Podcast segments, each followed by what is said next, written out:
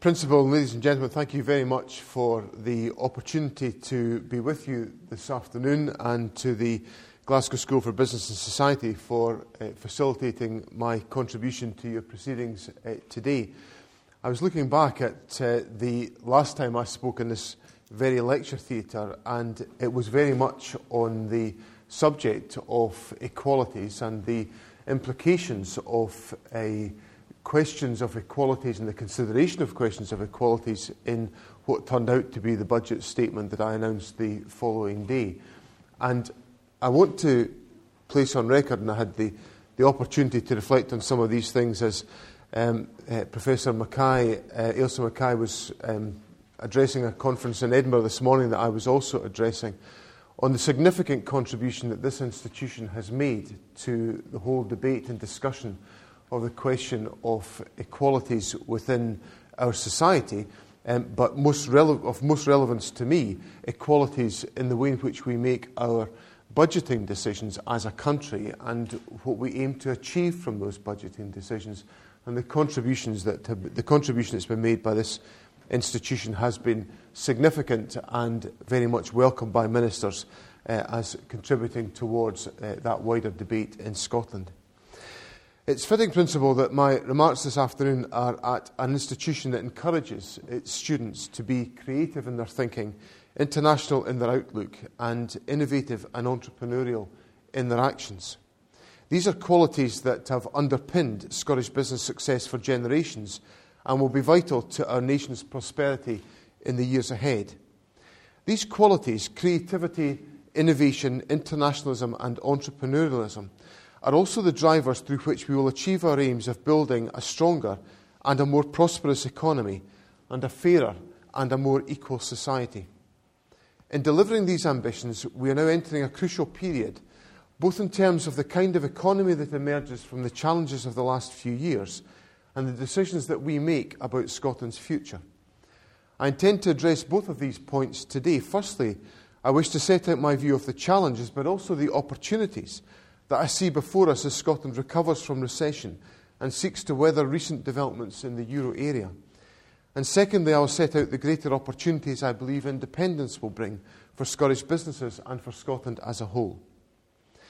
As we meet a week before what will be, without doubt, crucial elections in Greece, and in the light of significant developments in the Spanish banking sector over the weekend, it is right that we acknowledge the current context and the challenges that this presents. This weekend, an agreement was reached to support financial stability through the bailout of Spanish banks.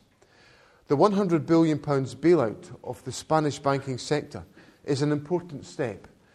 And while it's far too early to reach any firm conclusions as to the success of this initiative, it is encouraging that markets have reacted positively to the measure.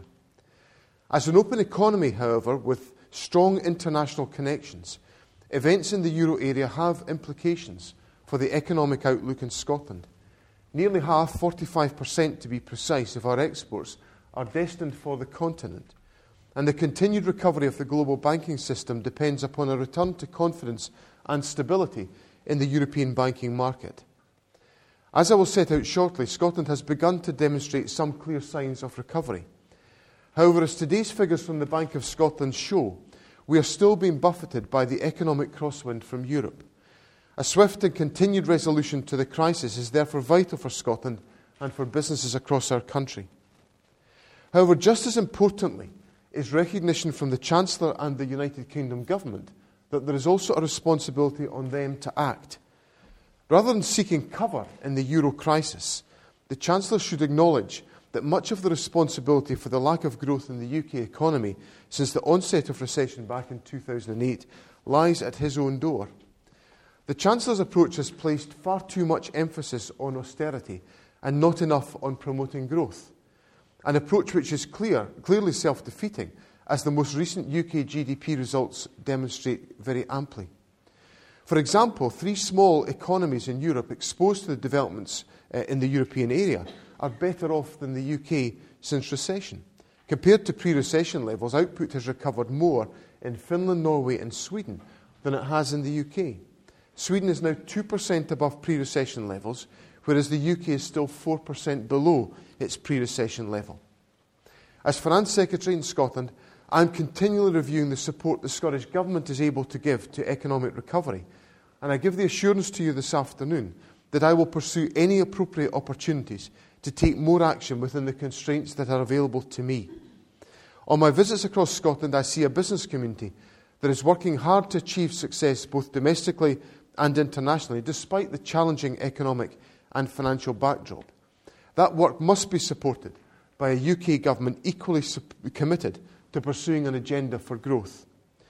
The business community, better than many, understand the difficult choice between investing in growth opportunities during tough times and retrenching to protect its position. In the light of the challenges in Europe and at home, a speech on opportunity, on confidence, and the prospects for Scotland may seem somewhat out of place. However, it is often in tough and challenging times that the most significant and exciting new opportunities emerge. Uh, and as a nation, we must be willing to grab those opportunities.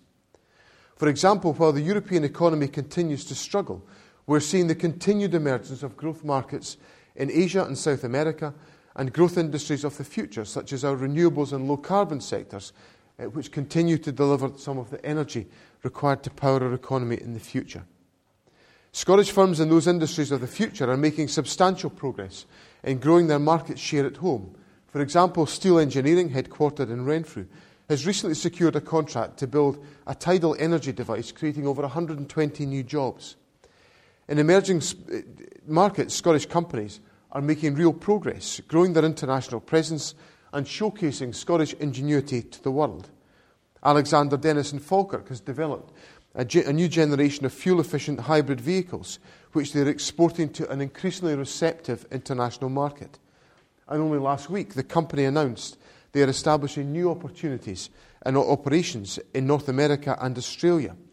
Alexander Dennis are now a global leader, and we should take great pride in the significant position that this company now has in the world of global manufacturing.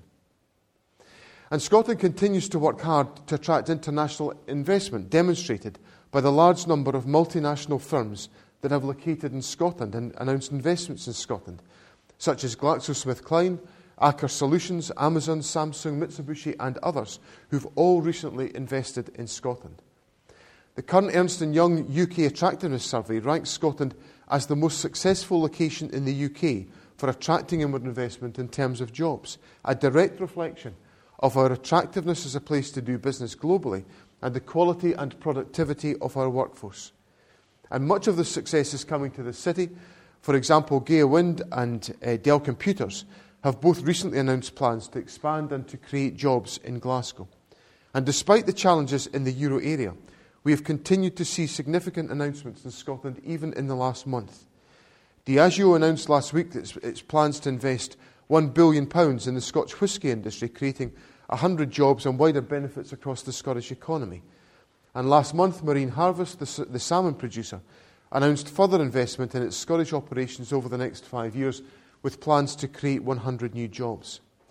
The efforts of Scottish businesses are perhaps most clearly demonstrated in the improvement in the labour market in recent months, where overall unemployment has been falling and employment rising. I believe, therefore, that despite the challenges we face, there is confidence in Scotland and that we should be positive in our outlook for the future. Last month, Scottish Enterprise launched a Yes to Growth campaign to help encourage Scottish companies to invest in their own growth. Alongside this, in April, Scottish Development International launched a new marketing campaign to attract international companies to Scotland. We are also looking at new and innovative ways for the private and public sectors to work together to assist business growth, particularly new startups and fledgling companies. On Friday, the First Minister announced that Scottish Enterprise, through the Scottish Investment Bank, is investing a million pounds into the Prince's Trust Youth Business Scotland Loan Fund, which offers grants of up to £5,000 to young people aged between 18 and 25 who wish to set up or grow their own business. And new entrepreneurs have been giving a helping hand with the launch of Scotland's first uh, Business Accelerator programme. Entrepreneurial Spark, hosted here in Glasgow by Willie Haughey, is providing free workspace, IT access, and mentoring. And to some inspiring young businesses um, that I met last week, they also have the opportunity now to take up these facilities in Ayrshire in the premises of Sir Tom Hunter. These are a number of constructive and innovative approaches being taken to encourage the development of a more vibrant business culture within Scotland. So, contrary to the relentless series of headlines that we see each and every day, there are positive indications out there and progress is being made in terms of economic recovery. But the crucial point that I come back to is the importance of acknowledging that the balance in our economy is currently out of kilter between austerity and growth. And the whole development of the debate around Europe has to encompass and has to be responded to by the United Kingdom government in a fashion that recognises that the balance has to be changed to encourage and support growth. Because without that, our objectives and our challenges in delivering um, an equalities agenda, in delivering a fairer and a more prosperous society that contains economic opportunities for all, will be diminished as a consequence. Retaining confidence in what we do as a nation is crucial if we are to be successful and to strengthen the Scottish economy and the Scottish brand. We do not always fully grasp or celebrate the potential and indeed the many successes of the business community in Scotland, yet, as I've set out, we have much to be proud of. Our universities, like Glasgow Caledonian University, in which you are gathered this afternoon, are truly world class in contributing towards this effort. Scotland ranks first in the world in terms of research productivity per unit of GDP and second in the world in terms of research impact. And with that world class reputation comes students from all over the world, with 435 overseas students registered to degree programmes in this business school alone. This international outlook and the relationships built at universities like this will be vital to our success in an increasingly interconnected global marketplace.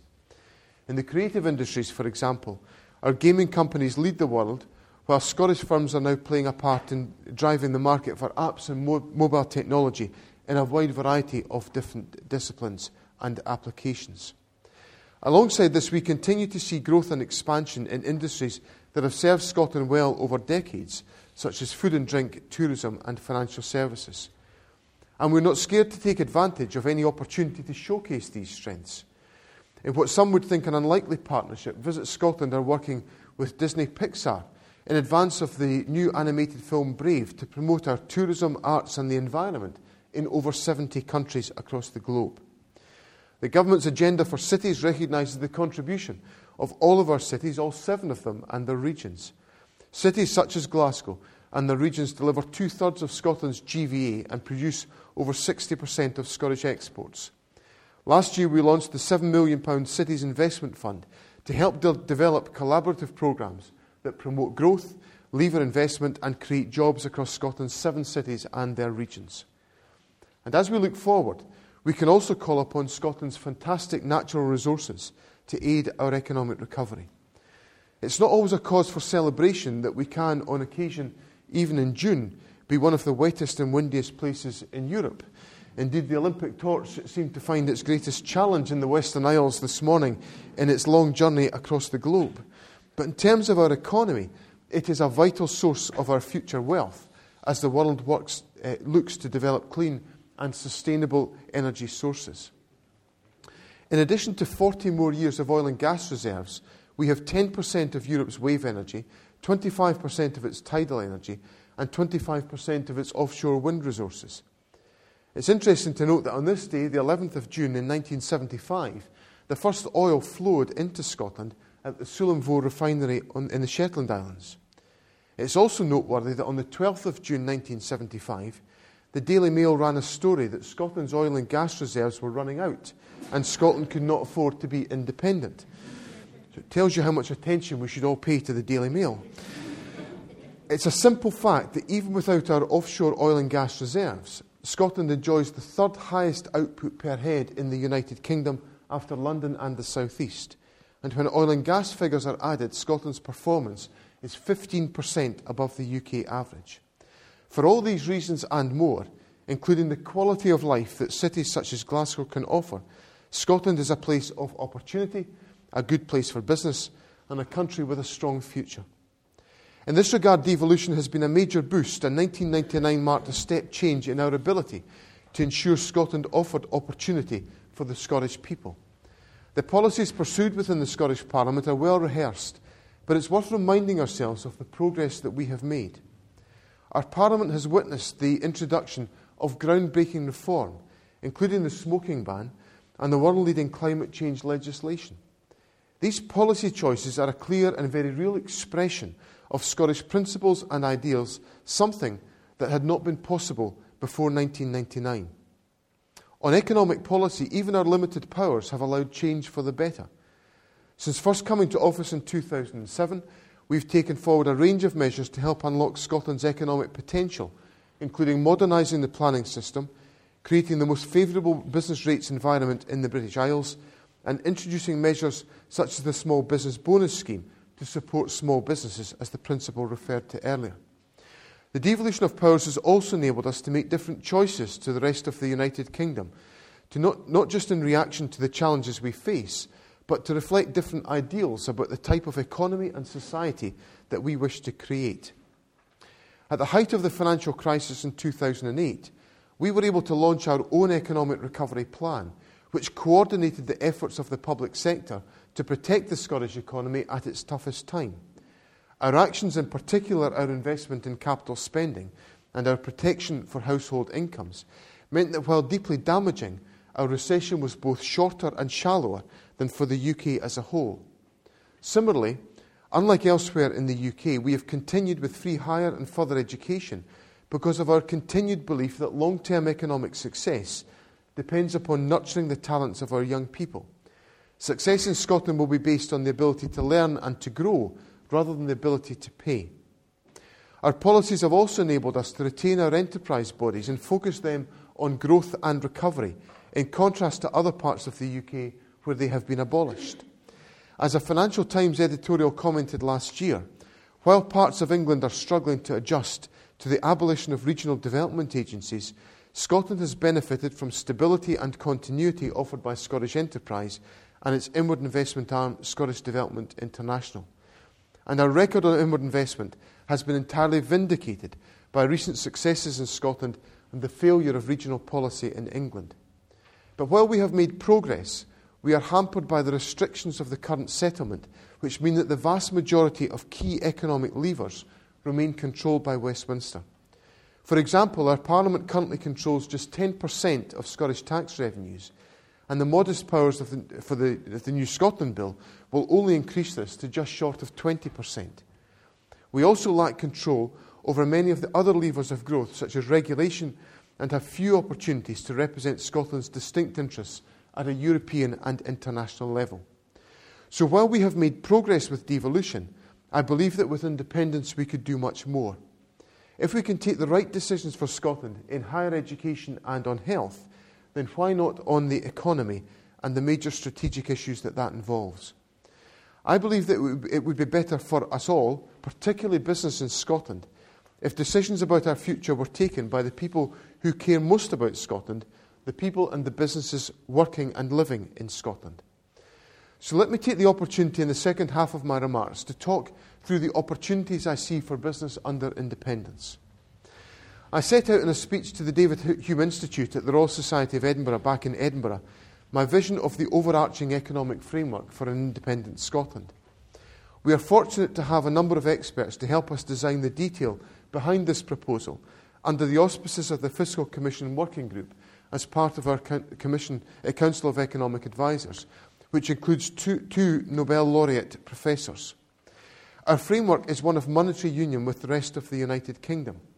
Retaining the pound under independence is something that I believe is in the interests of Scotland, the rest of the UK, and the stability of sterling itself. As an internationally tradable currency, sterling is as much Scotland's currency as it is the currency of England and Wales, and a formal monetary union is the clear way forward. Regardless of what may be said in the heat of the constitutional debate, it would simply not make sense for anyone to resist the creation of a formal sterling zone and the mutual benefit that it would bring. Our onshore economy is approximately 8% of the UK's, broadly equivalent to the size of the entire UK financial sector, while many of our key sectors, such as oil and gas, financial services, and whisky, make a significant contribution to the UK's balance of payments. Oil and Gas UK estimate that oil and gas production in the UK boosted the UK's balance of payments by £32 billion in 2010, almost halving the UK's deficit. Our economies share broadly the same structures with a free flow of goods, services, labour, and capital across the border, which is in contrast to many in the euro area. Therefore, we display all the characteristics of an optimal currency area. A sterling zone will provide businesses eh, both in Scotland and the rest of the UK with the certainty and stability for trade, investment, and growth. And as the Bank of England takes on the role of regulator of, for UK financial services, a very sensible and long overdue position, retaining the pound will preserve the highly integrated UK financial services market. That framework is solid and substantial, and I know that understanding our proposal is important to everyone in Scotland in making decisions about Scotland's future. Within that framework, my ambition and the ambition of the government is the delivery of faster, sustainable economic growth with, all, with opportunities for all to flourish. I believe that the opportunities of independence will bring these wider benefits of economic growth. So, with that in mind, the next two and a half years are an opportunity for me to answer the question so, what does independence actually mean for business? Responsibility and opportunity are two things that businesses deal with every day the ability to take advantage of new opportunities, and the responsibility to take tough decisions. It is the core of the business function. An independent Scotland would allow our nation to work in exactly the same way. Independence is about giving us the levers to nurture our talents, to support creativity and innovation, and to reward our entrepreneurs. But it is also about taking full responsibility for all of our actions as a nation for the tough decisions, for balancing the books, and supporting those that need our help and our compassion and our assistance. To build on Scotland's natural competitive advantages, we need to use the full array of fiscal and economic levers to promote growth. We need to invest in our infrastructure, in skills and education. We need to knock down barriers to growth where they arise from too much government red tape or lack of competition, and use our tax and economic powers wisely to, to attract and to reward business growth. As I mentioned earlier, with the one business tax that we do control, business rates, we've taken steps to ensure that Scotland has the most competitive tax regime in the UK, and we are now seeking to do the same with our new responsibility for property transaction taxes. But with greater access to the levers of growth, we could do much more.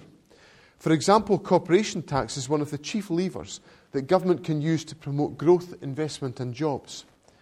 One of the challenges that we face as a country is that far too often many of our businesses, or elements of a business, uh, particularly have headquarters and decision making functions, um, migrate to London and the South East. The current system means that a company based in Glasgow or Dundee pays the same corporation tax as a company based in London. Last week, the leader of the Labour Party proudly claimed that more people in Scotland were employed by companies based in the rest of the UK than in Scotland. For him, it was an argument for the status quo.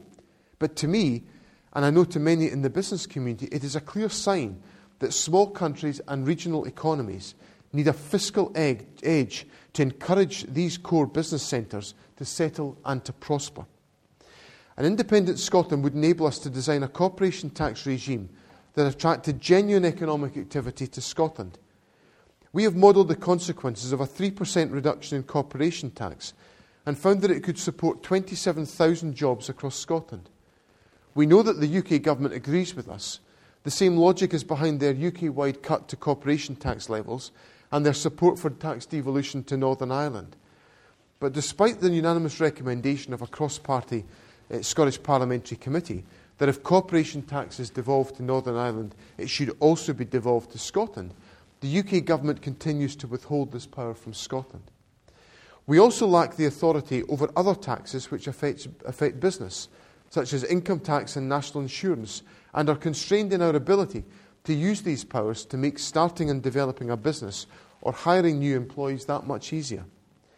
In addition to the tax regime, an independent Scotland would have much greater scope to shape the regulatory environment so that it not only pr- promoted greater competition, but also encouraged greater consumer choice and technical innovation. Independence would allow us to start afresh in consultation with business, looking at these issues that matter to business and designing a system as we, uh, as we are with our new taxation responsibilities that works in Scotland's interests. As my remarks have just highlighted, good use of economic and tax policy is not just about the headline rate of taxation, but also the nuances within the system. Independence would be a distinct advantage as it would enable us to target flexibly and efficiently the levers of growth to address any weaknesses in the Scottish economy and to take advantage of new opportunities. Independence would allow the Scottish Government to target incentives to aid the development of new technologies, such as in our renewable energy and low carbon sectors. We could also target economic policy to assist those sectors that have a particularly significant impact on the Scottish economy. We could adjust VAT rates to support our highly successful tourism and hospitality sectors to encourage investment in repairs and maintenance, which would support the construction sector and local communities.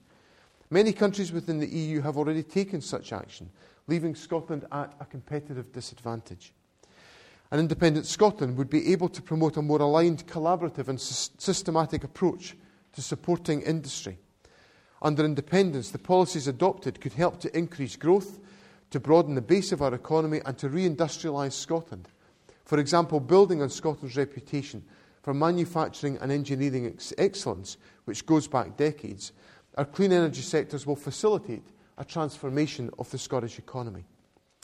To illustrate this point further, currently, we don't have any influence over the Crown Estate Commissioners who manage Scotland's seabed out to 12 nautical miles and almost half of its foreshore. Yet it is companies in Scotland who are developing and investing in the technology to capture the wave and tidal power around our shores. Control of Scotland's seabed in a way that would allow us to fully coordinate the efforts of manufacturers, the energy industry, regulation, and planning to help deliver the full benefits of the Marine Energy Renewable Energy uh, uh, Initiative for Scotland would be of enormous benefit. The importance of responsibility and opportunity are perhaps seen at their starkest in Scotland's small and medium sized enterprises, where having the ability and the confidence to stand on your own two feet, but working with those around you, is the only way to see your business flourish. And it is small and medium sized businesses that I want to deliver uh, real benefits to into the bargain. SMEs are the lifeblood of the Scottish economy. Collectively, they employ over 1 million people, accounting for around 54% of total employees in Scotland's private sector, and are the source of many of our, of our most dynamic and successful companies of the future. Independence would provide a step change in our ability to support this important group of Scottish businesses. With independence, we'd be able to tailor the full pa- package of support from business rates, enterprise agency support, investment in training and skills development, regulation, competition policy, and design of an efficient tax system to best meet the needs of small business. An independent Scotland would ha- also have the opportunity to use its track record of innovation in policy making and finance to promote a more aligned, collaborative, systemic approach to financial assistance to industry. For example, Capital for Enterprise Limited is the UK Government's Centre for Knowledge, Expertise and Information on the design, implementation and management of finance measures to support SMEs across the UK. Uh, Capital for Enterprise Limited currently have around £660 million of equity funding available for the whole of the UK. But Scotland has only 1% of companies in the portfolio by volume and around 3% by value, significantly below our population share. A similar approach to these targeted interventions designed specifically for Scotland could be adopted when attempting to attract international investment to Scotland. As the world becomes more interconnected, innovation and its commercialisation will be key to boosting productivity and Scotland's competitiveness. Scotland is a country rich in opportunity and bursting with innovation, but sadly we don't translate this enough into greater commercial opportunities and growth. As I mentioned earlier, we have much to be proud of in our universities. They are indeed world class. In 2010, Scotland's higher education R&D as a percentage of GDP was ranked top of the 12 UK regions and ranked third highest amongst the OECD countries.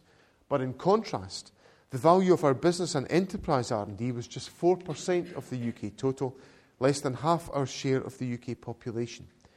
With our current powers, we're taking steps to help address this by streamlining the commercialisation and innovation support provided by our enterprise bodies. But independence would provide us with new tools, tax credits, for example, which could help us to, to create a step change in R&D in Scotland. Intellectual property is at the heart of new research. It is key to encouraging innovation and creativity. Our own approach to intellectual property is reflected in the work of the Scottish Funding Council to build a single knowledge exchange office and ambition to build a standard commercial working agreement. We recognise that the current systems can be expensive and complex, especially for SMEs, but with independence we could do more. We would have the opportunity to work with the business community and our universities to introduce a modernised and more cost effective system to help encourage innovation and commercialisation in Scotland, which played to the strengths of businesses and our universities. This would be of benefit not just to large firms, but also to small firms and those looking to embark on a business venture for the first time.